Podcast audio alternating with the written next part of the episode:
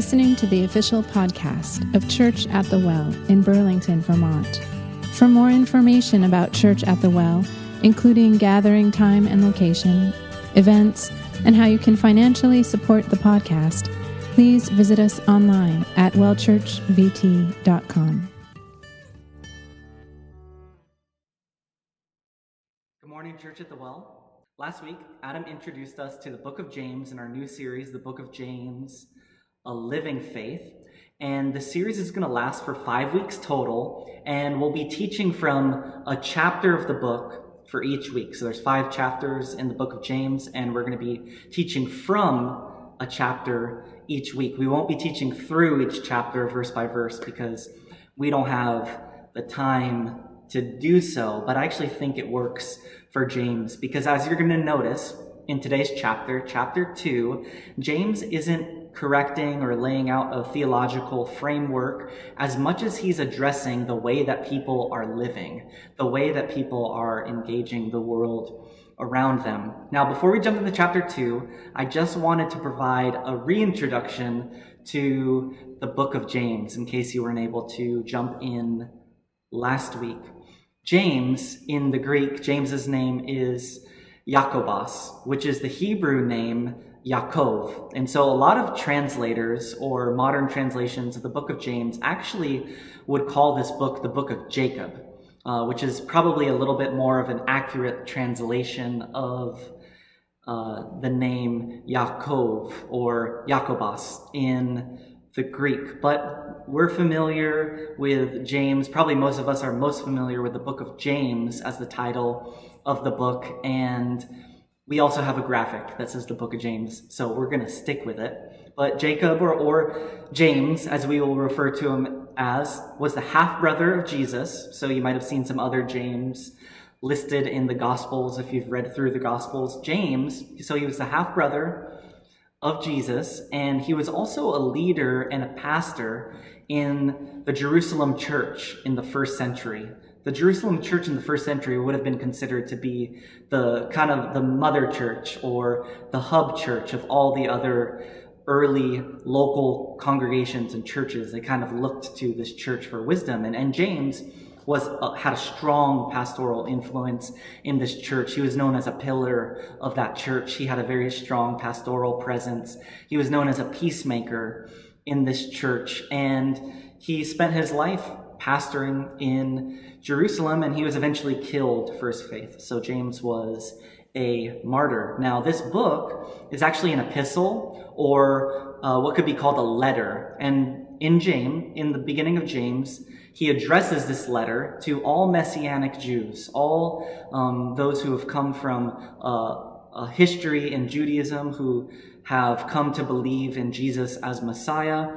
Uh, he addresses this letter to, to all those uh, Messianic Jews who are living outside of the land of Israel. But James's epistle, or his letter, is it's not written like a Pauline epistle or a letter written by the Apostle Paul, which typically Paul was addressing like specific issues that were were relevant to specific local church communities. James's letter is actually written in a more general sense to really any community of Jesus followers. And James's goal in his letter wasn't to present a new theological idea or ideas. The goal of his letter was to challenge how people are choosing to live. Now, this book or this letter contains of short wisdom teachings. They're very practical. You'll see that James was influenced by the wisdom that we find in the book of Proverbs, and, and also by the wisdom that Jesus taught in his sermons, specifically the Sermon on the Mount found in Matthew's chap- chapter five through seven. And these short wisdom teachings are, are found in the body of the book, which we're coming to today in chapter two, which runs through chapter five. It consists of twelve short wisdom teaches and teachings, and they're not particularly related. They're just kind of twelve short, bite-sized wisdom teachings. And we come to those first two teachings today in chapter two. Now, the first wisdom teaching we come to is found in verses one through thirteen, and James is addressing a specific issue, an issue, issue that you could call um, of, of treating people with favoritism or partiality. Verse one reads this: "My brothers and sisters, believers in our Lord Jesus Christ, must not show favoritism." Pretty simple. He goes on to explain what he means, but the dictionary defines favoritism this way: the practice of giving unfair, preferential treatment to one person or group at the expense of another. And I would also add that favoritism is normally shown to those who can benefit us, right? Like, that's the reason we are doing it. A story uh, that I'd like to share about being on the opposite end of favoritism took place at a wedding I was attending a few years ago. And if you've ever been a part of a bridal party or a family member of uh, a wedding in attendance, you may have gone to what's called a rehearsal dinner. And the rehearsal dinner is basically the bride and groom's way of saying thank you for coming. It's after the rehearsal, the day before the wedding, and you are fed food and drink normally. And it's typically a time of celebration. And so I was at this rehearsal dinner at this wedding where I was a part of the bridal party, and the fan just kicked on. It's amazing. Um, if Adam can deal with F thirty-fives, I can deal with a little bit of a fan. Um, so partway through this rehearsal dinner, I noticed another table across the room was getting served better food and better drink than the rest of the folks in attendance at the rehearsal dinner. And it struck me as a bit strange. Like, why not just serve everybody the same thing, or at least perhaps be a little bit more discreet about that? Now, I'm guessing you can imagine what that felt like. It's not a good feeling. At that dinner, I felt excluded, I felt devalued, and here's the thing, I may not even have liked the the drink or the food that had been served at the other table um, to what was seemingly uh, more a guest full of more important people. But it wasn't a good feeling. How many of you know what that feels like? How many of you know what I'm talking about? What it feels like to be excluded or feel devalued or to feel less important than another group because of a situation you were in. Now, this is James's challenge to all followers of Jesus. His challenge is that partiality and favoritism, they're not consistent with Jesus' teaching about love, which is whom James draws from time and time again throughout the book. In fact, James's letter sounds very much like Jesus' teachings, as well as the book of Proverbs. In fact, we find in verses nine through ten of chapter two that James contrasts the showing of favoritism with love in verses nine through ten. If you really keep, forgive me, verses eight through nine. If you really keep the royal law found in Scripture, love your neighbor as yourself, you're doing right. But if you show favoritism, you sin and are convicted by the law as lawbreakers. Who does James sound like when he says, you're doing right if you keep the royal law, love your neighbor as yourself?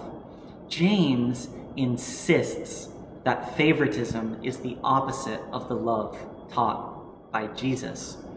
In the Sermon on the Mount, Jesus spoke about this very issue, teaching. Uh, this is in chapter five, verses uh, forty-six through forty-eight in Matthew chapter five. If you love those who love you, what reward will you get? Are not even the tax collectors doing that? And if you greet only your own people, what are you doing more than others? Do not even the pagans do that? Be perfect, therefore, as your heavenly Father is perfect. And this is highlighting one of the things I mentioned in the introduction, when I when I mentioned that James's goal in this letter was not to present a new theological idea. And hopefully when I said that, that wasn't taken to infer that James isn't concerned with good theology. He is. But the point is this: James is concerned with followers of Jesus living in the true wisdom of Jesus' teachings about the kingdom of God. And this wisdom, it's often very simple and straightforward and practical, albeit difficult to do at times. And James is pointing to Jesus' teachings in the Sermon on the Mount, again, that's chapter five through seven, we should read it a lot as followers of Jesus. He's pointing to these teachings constantly through the book of James. Now, before we jump into chapter two's second wisdom teaching, I'd like to ask us a few questions. What does favoritism and partiality look like in our lives? Are we living in any ways that exclude others, or are we living radically inclusive lives motivated by the love of God? Now, before we answer that question, I think it's important to imagine what that looks like today in our time and in our lives, because James's example that he provides in verses one through thirteen is about showing favoritism to the rich at the expense of the poor. Now, James's example may or may not be uh, an example that connects with us on a personal level. So it's important to imagine and, and uh, what that might look like today in our lives, in our time.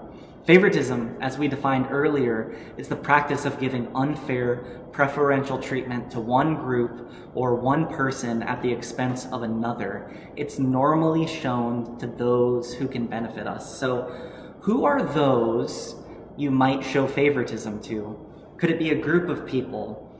Those who identify with a particular political party or not?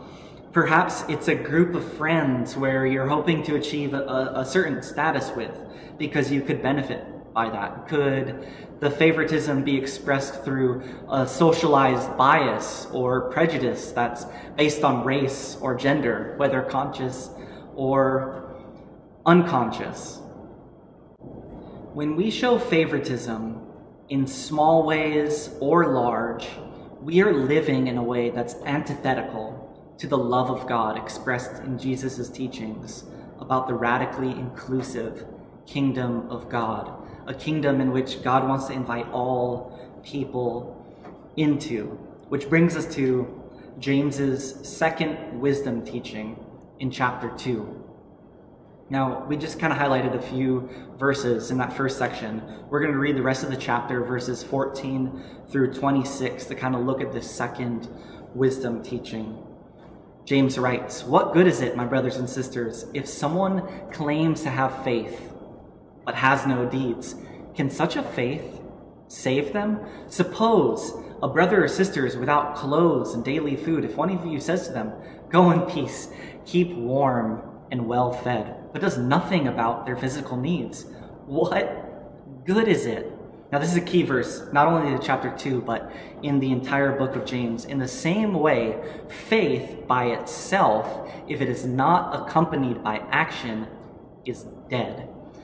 But someone will say, "You have faith, I have deeds. Show me your faith without deeds, and I will show you my faith by my deeds." Now, I love this. This is James's sarcasm coming out. "You believe that there is one God? Good! Even the demons believe that and shudder. You foolish person. Do you want evidence that faith without deeds is useless? Was not our father Abraham considered righteous for what he did when he offered his son Isaac on the altar? You see that his faith and his actions, they were working together, and his faith was made complete by what he did. And the scripture is fulfilled that says, 'Abraham believed God, and it was credited to him as righteousness, and he was called God's friend.' You see that a person is considered righteous by what they do, not by faith alone. In the same way, was not even Rahab the prostitute considered righteous for what she did when she gave lodging to the spies and sent them off in different direction? As the body without the spirit is dead, so faith without deeds is dead." Again, in the second wisdom teaching that James lays out for us, it's pretty straightforward, right? James is challenging followers of Jesus to inspect whether their belief is aligned with their lives or their actions. There have been times Uh, throughout church history where, where arguments have been made because of this specific teaching in this specific chapter that the book of James shouldn't be given much weight. The famous reformer Martin Luther said this. He said, "Saint James' epistle is really an epistle of straw compared to these others, for it is nothing of the nature of the gospel about it. And Martin Luther even said this, speaking uh, about the, the book of James: we should throw the epistle of James out of this school, for it doesn't amount to much. Okay, Luther presumed James was making a case against salvation by faith or justification by faith. However, James is simply articulating that salvation by faith results in a life that practices the way and teachings of Jesus. By the way, did anyone appreciate James's New England sarcasm vibes in verse nineteen? You believe that there's one God. Good theology, right? Even the demons believe that and shudder. Now, James is not saying that theology isn't important.